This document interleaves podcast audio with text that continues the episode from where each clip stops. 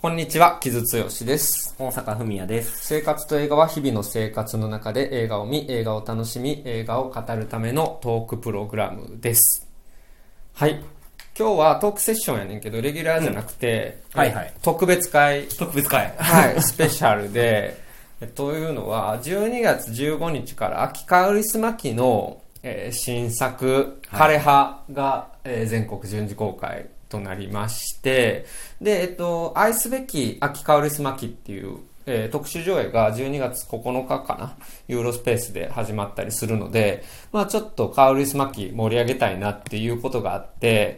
えっ、と、枯葉に向けて何を見たりしとくといいかなっていう話などをしようかなと思ってたんやけど、うんうん。まあ、も、ざっくりと言うと、カウリスマキなぜ好きなのかっていう話をざっくりできればいいかなとは思ってますね。はい。っていうか、まあ、それぐらい、まあ、傷、私ね、が、あの、アキカウリスマキというフィンランドの映画監督ですけれども、まあ、すごく思い入れがある人なんですよ。で、えっ、と、前、前の映画、えー希望の彼方っていう2017年の作品で、まあ、引退すると言ってて、で、僕は結構それを気持ちの上では受け入れてたんですよ。うんショックやったんやけど、うんうん。やけど、かまあ、カウルスマキもそういう気持ちになるのも仕方ないかもしれないなと、その時は思っていて、うんまあ理由は後で言うけれども、うんと思ってたら、今年のカンの映画祭でしれっと戻ってきて、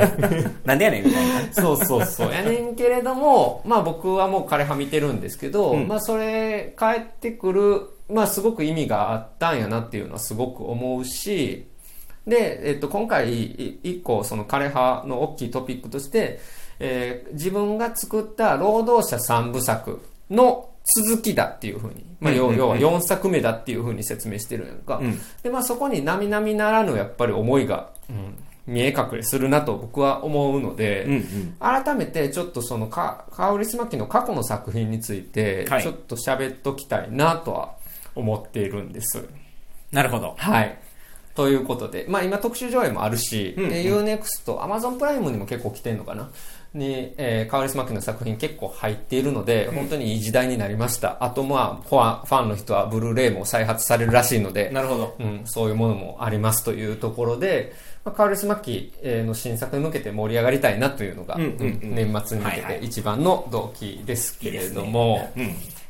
えっと、まず僕から言った方がいいのかな？カールスマキとの出会いの話からしたいと思うんだけれども、俺は、えっと、まあ、だから1984年生まれなので、えっと、来年40になる年ですけど、うん。えっと、だから、過去のない男、2002年の映画、うんうん。これ日本が確か2003年やとは思うけど、まあ、ミニシアター中されて、それを映画館で見に行って、まあ、そこで、本当に、まあ、恋に落ちたというか、本当に大好きになったって感じやね。そこがすごくやっぱり思い出深くて、で、かつ、まあ、その高校、だから高校卒業ぐらいかな。2003年の3月やねん、あれ。日あ本で公開されてるのが。2003年やな、俺ら高校卒業したの。そう、そう。だから、2003年は浪人をしてた年やね。そうやね。うん。だから、まあ、スローニンになるっていう年に、まあ、カウルスマキーになるほどね出会って、うん、すごく、なんかこう、そこで胸を打たれたっていうのがあったのかな。うん。結構、モードがシンクロしたところもあったっていうどこやろうな。まあ、そこまでではないけど、具体的にい自分にとっていつのタイミングかって、その、調べてて思い出したぐらいあーなるほどねうんそれよりはやっぱ作品それ自体にすごく感動したっていう感じやけど、で、高校生の時とかって俺結構ツタヤで、その監督別で、あの、む当時はさ、昔は監督別の棚とか結構あったからさ、あの、映画見てたんやけど、カーリスマキに関してはそんなに、みそんなに見てなかったっていうか、見てなかったね、その時は。ただ、当時、レンタルはあったの？あったあった、あった。うん。うん。ただ、えーミニシアター分はまだ結構あったから、うんうんうんうん。い日本で。で、カールスマキはそういうミニシアター好きの人たちに受ける映画として、受容されていて、そして過去の内容とももうその文脈で紹介されていた。うんうんし、えっと、もう一つやっぱりその年の、えっと、その年っていうか、だから前年になるかなかな、えーのカンヌで、えー非常に評判が良くて、グランプリを取って、かつあれかな、カティオ・ウティニンが女優賞を取ったんかな？はいはい。過去のない男でね。うん過去のない男で、っていうタイミングだったので、まあ、そういう記事は俺はそのカンヌ映画祭の記事とかを読む高校生だったので、うんそれであカオリス・マキっていう人のやつ見ななってなって、まあ、その映画ですごく、えー好きになってでビデオレンタルして過去作とかも見たっていう感じやね。なるほど。うん。大阪は？俺はまあなんか、ポール・トーマス・アンダーソンもそうやったけどさ、うん。やっぱ傷からの紹介が最初やな。やっぱ、割と、会って映画の話をし始めた割と最初の頃から、まあ多分タイミングがみ、その2003年のすぐ直後やったからなんかもしれない。結構過去のない男の話を聞いた気がして。まあまあ私たちが友達になったのは2004年の大学に入ってっていうタイミングやけど、まあそのた、そうやね、うん、その時に俺がなんか気持ち的に盛り上がってたっていうのもすごくある。で、まあ、だ出会いとしてはそこかな。ただ、そうやな。でも過去のない男自体は、初見の時に、お、すごいなっていうか、あ、こんな映画あるんやっていう風うんうんにうん割と思った。その、フォフォーマットっていうか見見た目的にもさ、うんまあ、リメ、俺、ヨーロッパ映画を見慣れてない、あの、若者やったのもあるし、ああ、こういう、まあ、結構衝撃というか、うんうんうん割とセンセーショナルやったっていう記憶は。センセーショナルやった。うん、やった。ね。ほーんただ、逆にその後、俺、割と大学の時は日本映画をめちゃめちゃ見るようになるんやけど、その過去の日本映画とか、まあそれこそオズとか、あの、なるせとかっていうのをいっぱい見る前に、カウリスマキンをい一番最初に見てるから、うんうんそれもあって、割と、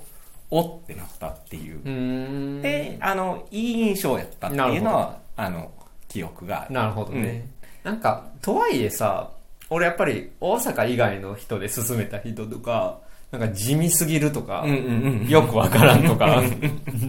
結構そう言われんの？ことがまあまあ10代の時とかはね、うんうん10代、まあ20代前半とかは多かったし、なんかその、俺らってミニシアターブーム世代ともちょっとずれるようなところもあると思うんやけど、ちょっと遅れてるというか、うん後の世代知ってはいるけどっていう感じやん。から、だからそういう意向もなかったんやなっていう感じもちょっとするというか、うん。ので、なかなかカオリスマッキを好きっていう人と会ってこなかったなっていう感じもするんだよな。うん。俺多分、その、当時の反応としては、うわ、すごいなとは言わんかった気がするし、うんうんうんあの、その、うーん、そこですごいこう、カウリスマキにフォーカスして過去作を見,、まくるっていうこともなかったですから、まあ多分俺もその反応の薄い一人やったんじゃないかな、当時の気どう。やったかな？覚えてないけど、まあでも、まあめちゃくちゃなんか盛り上がったっていう感じでもなかったかもしれない。そう言われると。うん。で、まあ俺にとって何が大きかったかっていうとさ、うんまあその過去のない男を見る前に、堅牢地とかは見てるんですけど、うんうんうんうんそのヨーロッパの左派がどういうことを、うん、まあだから80年代、90年代、まあ0年代ぐらいにかけて何をやってたかっていうことに対しての入り口にすごくなったっていうのが大きい自分に関しては。で、まあ、堅牢地は高校の時からすごく好きやったんやけど、ケスとかね。うんうん。うん、ああいう代表作とかは。好きやったんやけど、まあ、そんなに、えー政治のことは分からない高校生で、そんなに分からないながらも、うん。えーとはいえ、まあ、その、いわゆる、まあ、ヨーロッパ的な左派っていううんものが作ってる映画っていうのがあって、うん。で、それで、まあ、それぞれのアプローチをやってるっていうことを学んでたのがその時期やったのかなっていう気がすごくするんやんか、俺にとっては。えーマニックストリートプリーチャーズみたいな、あの、ねロードスト階級のロックバンドがどういうことを歌ってるかっていうことを、うん。その時期に、だから例えばオアシス・ブラーみたいな、ブリットポップみたいな話とはまた別のところで、うんうんうん、てかまあ、レディオヘッドみたいなと、うん、そのイギリスのバンドが、なぜああいうことを歌ってるのかみたいなこととかを、まあそれこそ、何、批評みたいなものを読み出すようになって、うん。ふーんっていうのが、いろいろババババって繋がってたのが割とその時期だったので、高校の時期だったので、で、フィンランドっていうヨーロッパの中ではちょっと外れたところから、しかし、こういう階級的な発想でものを作ってる人がいるのだ。うん。っていうことがまず一つ。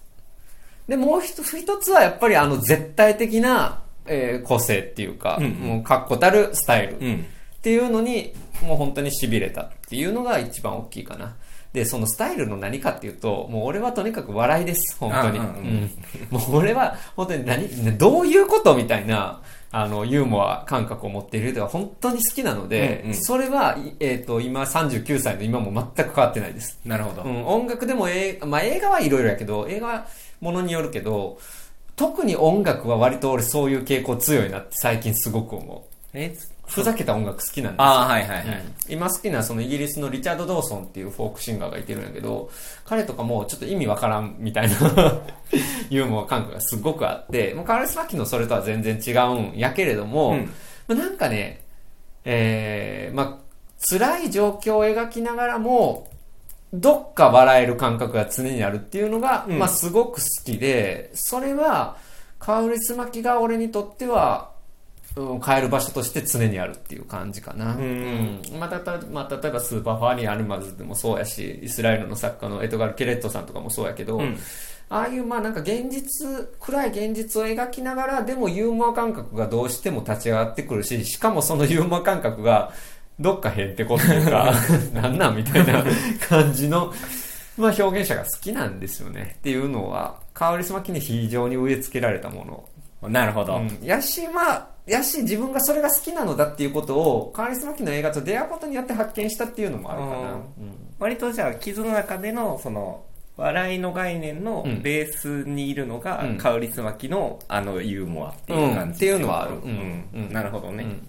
で、その、まあ、だからユーモアが何のためにあるのかっていうことで、うん。その、まあ、カールス・マキはやっぱり非常にやっぱり一番重要なのって、まあ、労働者を描き続けてきたっていうこと、まあ、その姿勢の人々って言ってもいいかもしれないけど、そこからやっぱ一歩踏み込んでブルーカラーっていうのをやっぱりはっきり、うんうんうん。えー描いてる人だと思うので、そういうブルーカラーの人たちの、うん日常に笑いとサスペンスとロマンスがあるっていうことなので、まあそれは痺れるよなっていうのが一番大きいかな、俺はね。なるほどねっていう感じです。うんうんうんという感じで、ちょっと突っ走っちゃったんやけど、まあそういう感じで、カウリス・マキの、まあベースにあるものはそういうものだっていう感覚は、まあずっとある、うんうん俺は。まあブルーカラーの労働者を描きながら、彼らを映画の主人公にする。それが、まあ一番の、まあカウリス・マキの魅力やなっていうのは今も思っているので、うんその、えースタイル、ベース、あるいは思想とか信念みたいなもの、カウリス・マキのね、うんができた労働者三部作を改めて振り返ろうかなと思います。はいはい。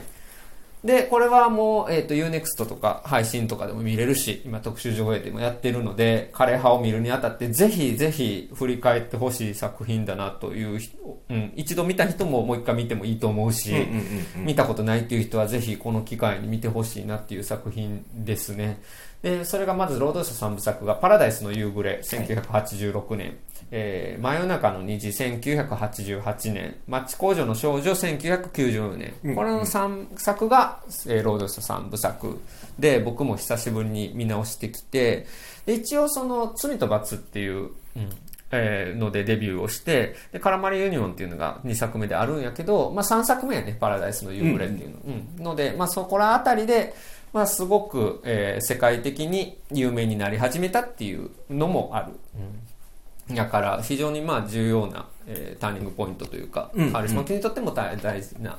作品やねんけど、うんまあ、カウリスマキ1957年生まれなので、まあ発表時に29だった、29歳だったという感じですね。すごいよねパラダイスの夕暮れ29まあ出来上がってるもんね、もうカウリスマキのスタイルが。まあどういう話かというと、ね、あれはゴミの収集の人か。うん収集の男のまあ人と、えスーパーマーケットで女性の、まあ、ロマンスというか、メロドラマチックなもう要素もありつつ、っていう感じの、えー話ですね。うん。で、まあ、この3作全部90分どころか80分あるかないかぐらいに。そうやね。うん。多分、マッチ工場の少女に至っては70分ないっていうぐらいやねんけど、そうやね。何の話からしようかな。どうやった大阪、その、この3作、久しぶりに見直してくれたと思うんやけど。俺はね、うんあの、実は三この3作はうん初見です。あ、そうなんや。うんそっかそっか。うん。うん。だから、えっ、と、そういう意味で、やっぱ一番し、あの、おおっと思ったのは、うんパラダイスの夕暮れ、まあ、順番に見ていったんやけど、パラダイスの夕暮れで、うん仕上がってるやん、もうすでに香り香りつまきってはいう、あこもうこの時点で、このスタイルっていうのに一番最初に、すごいなって思ったのと、まあ、完成度は高いっていうのはあれやけど、まあ、あの、すごいストレートな感想で言うと、やっぱ俺、香りつまきの映画に出てくる、まあ、基本主人公たちが、おに、ってすごい愛おしく感じるなっていうのを、うん。あの、この時の作品からずっと継続して、なんて思わせる映画を撮ってくる人なんやなっていうのを、すごく思った。その愛おしさってどこから来るか説、言語化できる？うーん、ちょっとうまくい、まあ、やっぱ人間臭さとうんうんうんか、まあ、あの、で、で、その、かっこつけてて、はいはいはい、そうやね。で、だけど、かっこ悪いけど、うん。だからこそかっこよかったりだとかう、んうん。で、全然喋らないけど、すごい人に対しての愛があって、で、そして何があっても屈しないというか、勝たないけど負けないみたいな、っていうところの、その人間像っていうのが常に、まあ最初のそのパラダイスの夕暮れの、うん。あの、マッティ・ペロンパーとうん。カティ・オーティネンが演じて、その、カリスマ演出したあの二人のキャラクターっていうのが、そのずっと後の香りつまきの映画で最新の俺が見た中で言うとえっ、とその希望の彼方に 出てきて、俺が好きやった人たちと、まあ、同じ系譜の中にいるっていうのを、まあ、ここでさ最初で再確認するっていうところがあってだからそこがすごい良かっうんうんうんうん。なるほど。うんまあ一応そのカールスマキのスタイルっていうのが何なのかっていうと、本当にまあ、すごくシンプルやねんけれども、非常に、えー構築された画面、抑制された演出と、まあ、統制された画面作りっていうので、まあ、絵画的に切り取られた画面と、えっ、と、何よりも役者の、えー笑わない、えー直立不動である。無表情であるっていう。まあ、これはまあ、バスター・キートンのデッドパンユーモアって言われる、まあ、無表情の人たちが、えー、醸す面白さみたいなものから受け継いでるって言われてる。うん、やし、で、もう一つやっぱオフビートなユーモアって、ちょっと、うん、ずれたユーモアっていう感覚は、まあ、同時代の作家であり、名優であるジム・ジャームッシュなんかにも通じるって言われる、まあ、時代感覚とかもあるっていうふうに、まあ、分析はされてるんやけど、なんかね、俺やっぱりね、その、過去のない男で最初に入ったっていうところもあって、やっぱり、その、ただのその辺の人たちのドラマをこれだけ面白く見せれるというか、お話が面白い面白くないかっていうよりは、面白く見せようとしてることにすごく胸を打たれるんですよ。たはいはいはいで、あの、今回この3作を見直して一番思ったのは、あカオリスマキ若いっていうか、みずみずしいなっていうのすごく思ったんやんか。で、俺は、全フィルモグラフィーの中で、やっぱり浮雲以降の、割ともう本当に、えー作家として完成されていく過程というか、成熟され、成熟していく過程っていうのが好きやねんけれども、うん。でもやっぱりその初期の自分が何をやるために、何をやりたくて映画を作ってるのかっていうことはすごく分かってて、まあそれをちゃんと形にできている若者。うん。でも、やっぱり若者で、すごく映画教というか、まあシネフィルじゃないですか、言うたら古典映画が大好きな映画教が、うん、そのフィンランドの労働者を俺が好きな映画の主人公にするんだっていう若々しい野心。っていうのにすごく愛おしい。なんかその、若き日のカウリスマキで自分はもう39やからさ、29くらいの若者のその表現者のね、すごくやっぱ胸を打たれたね。うんそこが一番大きかったかな。そこってその例えばパラダイスの遊具だからキズなんか何週も見てるわけやろ、うんうん。の中でそのみずみずしさってうん割と今回あらは発見したっていう感じそうやね。うん。で、俺は、まあその何回も見てるとはいえ、どっちかというと、新しい作品の方が何回も見ているので、うんうんこうやってまとめてガツッと過去作見たのは結構久しぶりやったので、なんかそこら辺はね、すごく、本当に、まあ古典的な、まあ、みまあ言ってしまえば20世紀の映画評論、ヨーロッパの映画評論家が評価するようなクラシックが好きな若者やったんやなって感じがすごくするし、で、やっぱりヌーベルバーグに間に合わなかった人っていう感じもすごくある。やっぱ、あの、それは地理的な意味も時代的な意味も両方含めて、やっぱ遅れてきたその、ジャンル映画をどういう風に作家的に再解釈するかっていうのがヌーベルバーグだったとして、うん、それを自分のなりのやり方でフィンランドでひひっそりやりたかったよなって感じがすごくするのよね。なんかそういうところすごくかわかわいいっていうか、まあ可愛いっていうのもおこがましいけど、愛おしいなっていうのをすごく思ったかな。ああなるほどね、うん。それそれで言うと主人公たちがそうではあるんやけど、うん。映画自体もさ、うん。なんかある意味そのその格好をつけているというか、パラダイスの夕暮れとかさ、うん。一番最初さゴミ収集車がゴミを回収するところにさ、うん。すっごいあのなんていうかかっこいいジャズがさ、うんうん。ずっと流れ続けるっていうシーンが割と23分続くとかっていうのは、まあだからそういう意味で言うとみずみずしさと気概みたいなのが感じるっていうところうん、まあでもその、その労働者の労働の具体的な描写をそれだけ入れるっていうのは、えーっと、やっぱ気概っていう部分が大きいんじゃないかな。うんやっぱりそこの労働者が、いや、労働者は取るに足りない存在だとされているけど、俺は映画の主人公にするんだっていうことを、まあ当時から、明確な自分のテーゼとしてたわけだから、そこは本当にね、まあ、すごいよね。で、それがブレないっていうずっと。うん。っていうのはすごく大きいかな。で、まあ、えっ、と、真夜中の虹に関しても、まあ、それは、えー全体としてはそれを発展させたって感じやけど、うん。まあ、よりノワール的にしている、ね。うん。よりジャンル映画的に、うん。しているっていうところで、まあ本当にだからノワール映画好きなんやな、みたいな 感じがするんですよ。うん。っていう感じの、まあこれもいいさえ映画ですけど、でもやっぱり、なんといってもカールス・マッキを世界的に有名にしたのは町工場の少女。うんうんうんうんこれね、な70分ない？うんやけど、えーもう冒頭からそのマッチ工場のマッチが生産されている過程がすごくミニマルにされる出されるっていう、そこに結構圧倒されるんやけど、えーひたすら不機嫌な顔をしているカティ・オーティネンがいて、うんそして彼女が社会への復讐を果たしていくという、うんうん。うん、ものすごく簡潔やけどものすごく怖い映画やっていうそうやね。ん。すごくまあすごくニヒルな感じもやっぱり今見るとあるし絶望感もあるっていう、うん感じやけどやっぱこここれが代表作になったっていうのはカールス・マキにとってもすごく大きかったんじゃないかなと思う。なんかその、うん。まあだから30代前半でしょこの時やっぱりなんかその左派のイかれる若者みたいな、うんうん。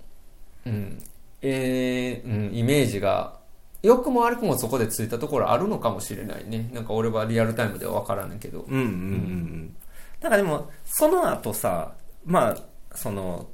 マッチ工場の少女以降、その次のその敗者三部作と呼ばれてる浮雲までの間、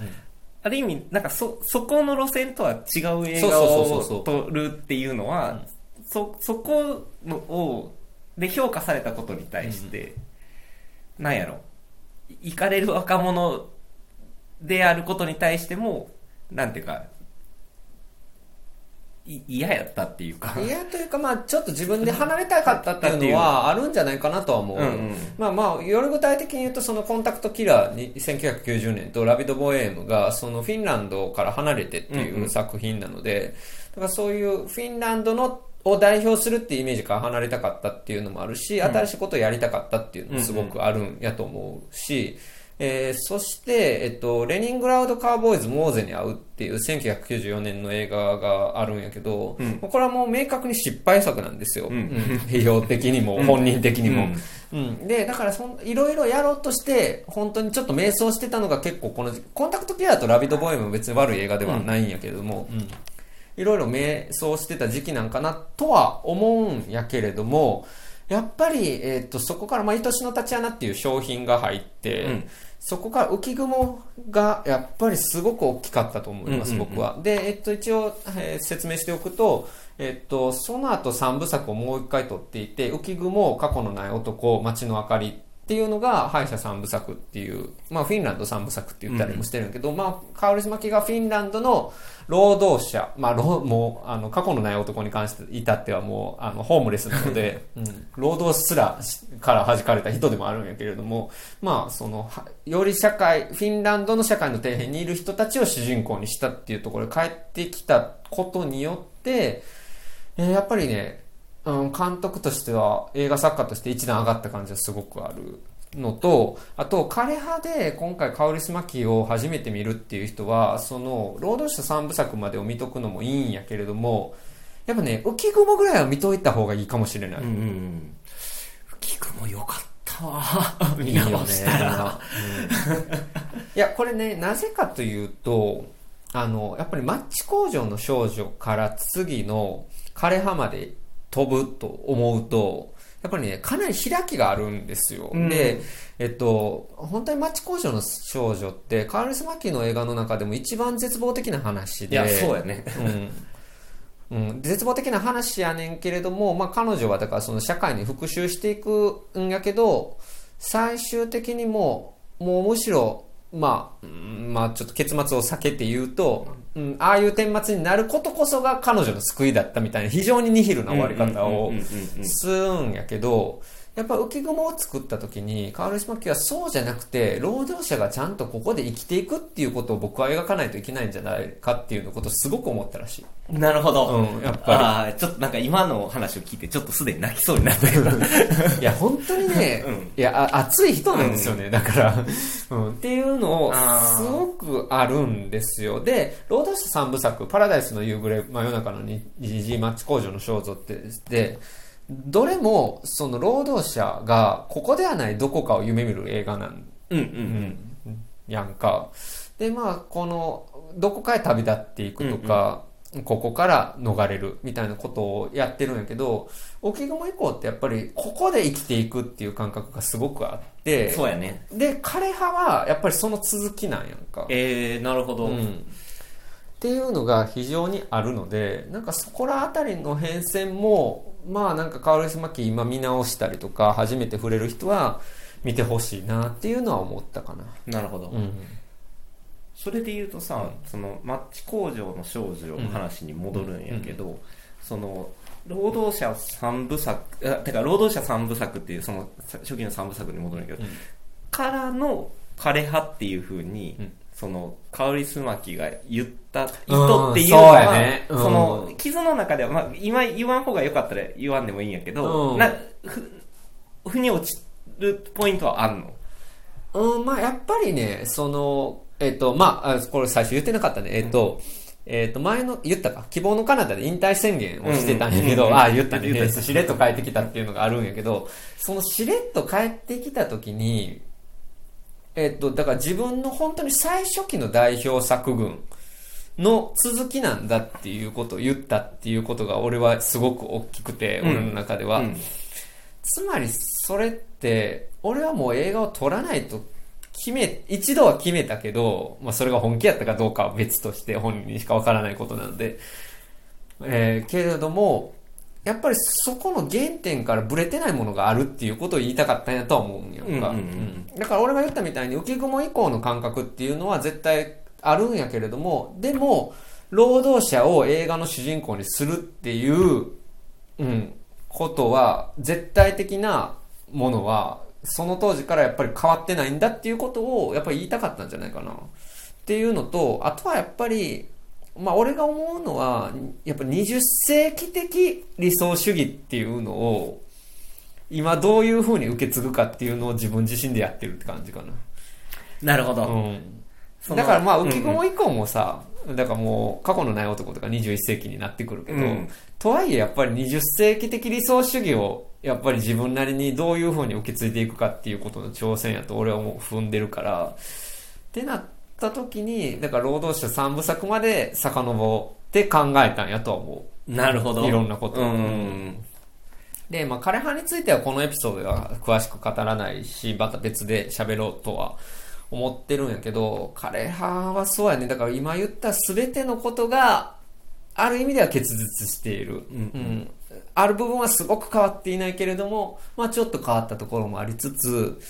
うん、でもやっぱりカウルスマキが常に何を描きたいかっていうことが、本当に守られているっていう感じかな。それを、まあ2020年、うんやね、2020年以降の世界情勢の中で自分が何ができるかっていうことを非常に誠実に取り組んだ作品って感じかな。なるほど。うん。という。なんか真面目な話になっちゃったな。なんかもうちょっとさ、いや、カリスマ家の映画って笑えるからさ、うんうんうんなんかその感覚をもっと出したかったんやけどな。あ、そうなの？うん、そうなの？俺はね。そうなの？じゃあちょっとシリアスな話でもう一つだけうんさせてもらうと、その、ルアーブルの靴磨き、希望の彼方って、まあ、その国が違うけど移民の話ではあるやんか。で、なんかその、傷に聞きたいのは、うんあ、傷がどう思ってるのか聞きたいのが、カオリスマキが引退をすするって宣言した時に、やっぱその移民っていうテーマっていうのが、その、カオリスマキの中で、まあ、ある意味ししんどかったというか、重かったというか、まあ、これ以上、映画を撮れないって思った理由の一つになったんじゃないかっていうのは、えーっと、その、まあ、ヨーロッパにおける移民問題って、もう本当に近年のヨーロッパ映画を見れば一目瞭然のように非常に大きいテーマなんですよ。そして、まあ、明確にカウレスマキは左派なので、まあ、移民支援みたいなことは、えー常に口を出し、口、常に口にしてるし、めで、ルアーブルはもう確実にフィンランドの移民政策に対して、えー物申したくて作った映画、うんうんうんです。うん。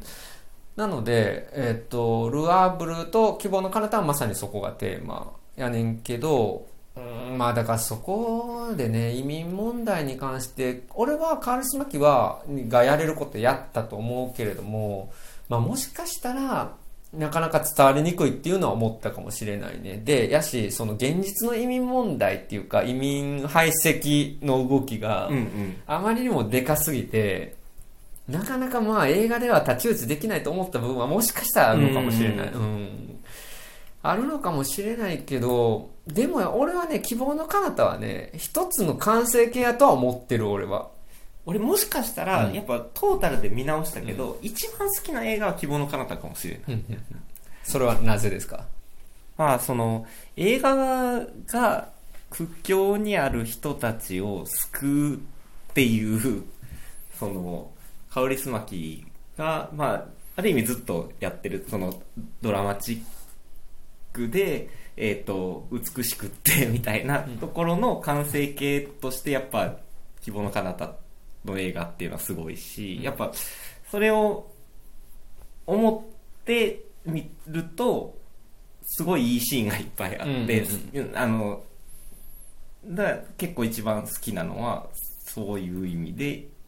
一番好きなのかな。うんうん。なんかやっぱりさ、その労働者三部作の頃はさ、そのカール・スマッキの完成された世界っていうのがあって、まあそれはとはいえヨーロッパの白人的な世界でもあったわけやんか。うんで、ヨーロッパ映画の古典っていうのに影響されてきて、まあもちろんオズとかにも影響はされてはいるんやけど、の時に、そうじゃなくてそこに、まあアフリカの移民だったりとか、シリアの移民とかが入ってきても、俺の映画世界には、まあ歓迎されているんだってことだからね。うんうんそうやねそうやね。あ、そうそう。んなんか先うまく言われへんかったけど、うんまあそういう意味で言うと、絶対ありえへんやんっていううんシナリオの展開を、あの、彼らに提供するっていうんううん瞬間があ何度かあって、うんうんうんあの、そこがすごい感動的やというか。うんうんうん。まあ、提供するっていうとちょっとあれやけど、あーまあちょっといいかな。あのーでもやっぱり、その一緒に作っていくっていう感覚っていうのをすごくやっぱあの2作はやられたかったんやと思うよ。うん、その中を。で、まあ主役をもう確実に移民にするっていうことでね。うん、で、まあそういう意味では、枯葉はその移民問題っていうのは入っていないので、うんうんうんうんうん、その労働者三部作の頃に帰ってる感覚はある。うん。けれども、それもやっぱりでも、俺からすると、ルアーブルと希望の彼方を経ての枯葉やねんなっていう感じもすごくしたね。なるほどね。うんでそこを、まあ、なんていうか、は離れたというか、うん。そこともう断絶した香りすまきでは、まあ、ぜもちろん全然なくてっていうことね。んん。っていうのはすごく重要なので、まあ、結局全部見てほしいっていう感じになっちゃいはするんやけれども、まあでもなんかその労働者三部作っていうのが思ってた以上にカールスマキにとっても大きかったんやなっていうのは思うし、まあ今66とかかなので、まあ自分のキャリアをまあ全部振り返って俺が何を残したかっていう気持ちになってるタイミングなんかなって気もちょっとしました。あの、晩年期の映画作家好きとしては。なので、ここからさらに10年何撮ってくれるのかなっていうのはすごく思うし、もう次引退で、えー引退宣言しても私は信じないです。っていうので、まあ、うん、すごく彼はもいい映画やったので、うん、見られてほしいなっていう感じでしたね。ので、まあなんか今こそね、だからやっぱりさ、俺、今年やっぱりその格差についての映画、今年だけじゃなくて、ここ数年見まくってきたうんうんうんんやけれども、そこのその社会構造を、うん、えぐり出すとかさ、うん。うん。うん、あるいは、うん、なんやろな、なんかその、まあ、皮肉で見せるみたいなものとかを、ちょっと見つかれたところもあったんやんか。っていうところに、で、カウリスマッキに帰ってこれたっていう。っていう感じすごくあってう、んそこに自分はすごく縁を感じるところはあるかもしれないな。なるほどね。うん。なるほどね。うん。いや、本当に、もうずっとカールスマキが描き続けてる労働者たちの人生にも美しい瞬間があって、うん。それは映画になるんだっていうことなので、いい言葉です。うんそれに尽きるかな、カールスマキに関しては。はい。という感じですかね。え、ちょっと待って、うん。じゃあさ、うん。あの、傷のさ、うん。その、カウリスマキの好きなユーモアっていう話をに戻すんやけどさ、うん。いっちゃん好きな、うん。その、笑えるシーンってどこなの？笑えるし、いっちゃんじゃあ、ど、どの作品の、ど、どことかってある？ああ、俺、笑いに関して言うとね、希望の彼方は結構、サカリクオスマン、サカリクオスマネっていう、あの、カールスマキの映画の常連のごついおっちゃんがいるんですけど、うん。サカリクオスマネのパワーが強すぎて、それがかなり好きや。逆に言うとね、俺、労働者三部作はね、見直したら、ユーモア感覚あるんやけど、まだ完成されてないなっていう感じはすごくした。あ、好きなユーモアじゃん、あ、好き、あの、傷の中で好きなところまで行ってない。うん、あのね、笑えるのはね、枯葉とかの方が全然笑えます。あー、なるほど。まあ、チャー、結局あれか、結局可愛いおっさんが好きやからってことか。可愛いおっさんがいっぱい出てくるんですよね、カールスマキの映画って。え？男がシャイじゃないですか。その、まあさ、よくも悪くも古き良きダンディズムみたいなものと重なってるところあるんやけれども、うんやっぱ可愛いおじさんっていうのをずっと描き続けてきた人でもあるよね。うんうんなんかその、まあ俺は本当のところは分からへんけど、そのフィンランド人は割とそのシャイで、うんうんうんシャイな傾向があって、なんかそういう感覚が割と入ってるみたいなこととかも言われたりするけど、うん、あのキャラクターっていうのは。まあ一番面白いのっていうのはちょっと今これっていうのは言われへんけど、一つ言えるのは、あの、ズーミングとかがめっちゃおもろいです。あ、そうね。とか、なんでここでやんの？ってそう、編集とか。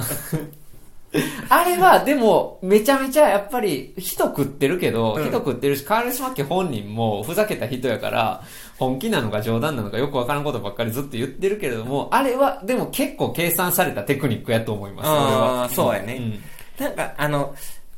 あれ、ゆ見直すとさ、あの、編集のテンポ感のさ、なんか反拍ずらすみたいな。あるある。うん。まあ、感じあるオフビー、いわゆるオフビートにね。うんここみたいなのうんが、なんか、あ、先にここで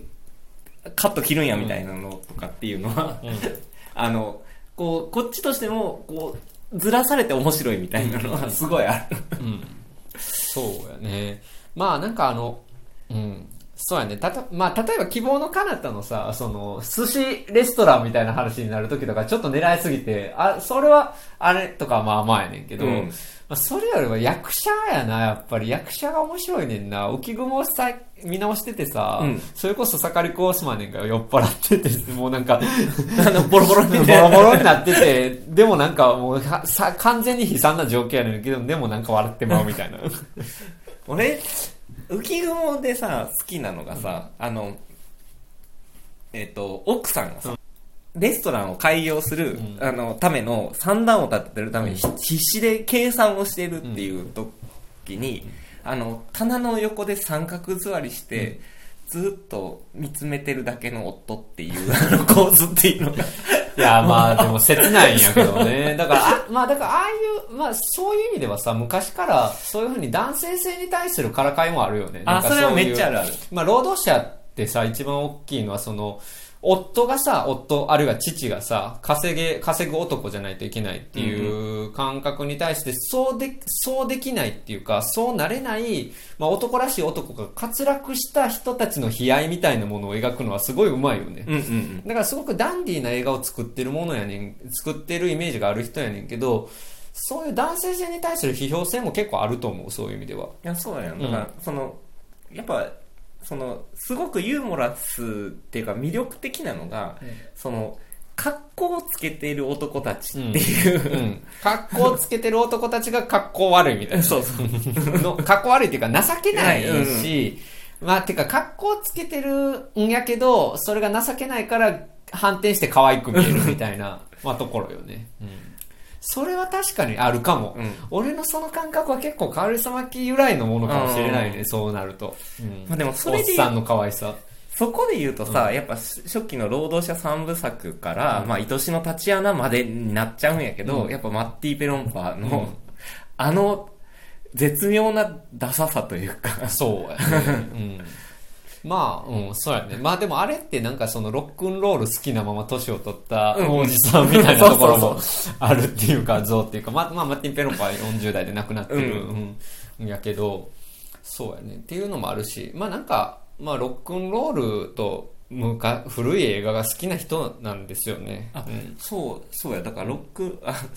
話をどんどん伸ばしていってるけど、それこそ、音楽の話はどうなの？か、カウリスマキ。音楽の話は俺は、まあ、ひ一つは、えまあ、カルシマキって音楽非常に特徴的で、まあ、ロック、古いロックンロールとか、あるいは、まあ、日本語、日本でいうところ、ムード歌謡みたいな、に近いような、うん歌謡曲、フィンランドの歌謡曲がたくさんかかるっていう、うんあるいはスタンダードみたいなものとか、オールディーズみたいなものとかがかかるっていうのが、カールスマキの特徴で、で、一個には、えーやっぱりその、えー寡黙な登場人物たちの感情を代弁するっていう、まあ映画の、うん、上等手段としてが一つっ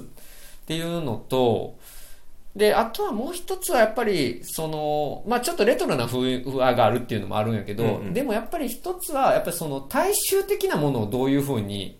うん、味わい深いとしものとして見せるかっていうことかな、俺は。で、まあ、カールスマキの映画に必ず出てくるのはさ、えー酒場に集まる人たち。で、あの人たちあそこに集まってて楽しいんやろかっていうぐらい黙ってるやんか。無表情でな。黙ってそのバンドが演奏してるのを無表情で見てるっていうシーンが非常に多いんですけど、でもそれは、やっぱそこ、そういうものに労働者たちが心を動かされてるっていうことで、だからその音楽であるとか映画っていうものが人の心を癒すし、そして労働者たちの日々を支えてるんだっていうことやとは俺思ってるよ。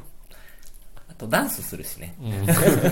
無表情で。そうそうそうそう。うん。まあ無表情やけど、でも本当に家庭用っていうのとか本当に向かってさ、ちょっとだけ笑っ、口角上がったりとかするだけで、もうすごい幸せな気持ちになるやんか。そう、そうやな。そうやな。うん。だからあれの凄さよね。そう、だから女性が結構、まあ、カティオーティをはじめとして、かっこいい女性がたくさん出てくる。うんうんうんうん可愛いおじさんと、かっこいい女性がたくさん出てくるっていうのも、まあ俺が好きなとこかもしれないね。うん。浮雲とかすごくさ、自立した女性の話やもんね。まあそうやねうん。うんうんで、今見ても。うん。そうそう。っていうのはすごく思うので、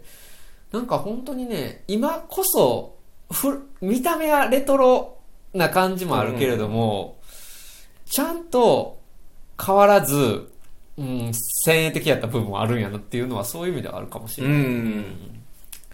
まあでもやっぱり近年のね、やっぱ移民を主役にするのだっていう感覚とかは、なかなかね、うんうんうん。いやでもな、ほんま枯葉の関しての話はまたしますけれども、はいはい。うん。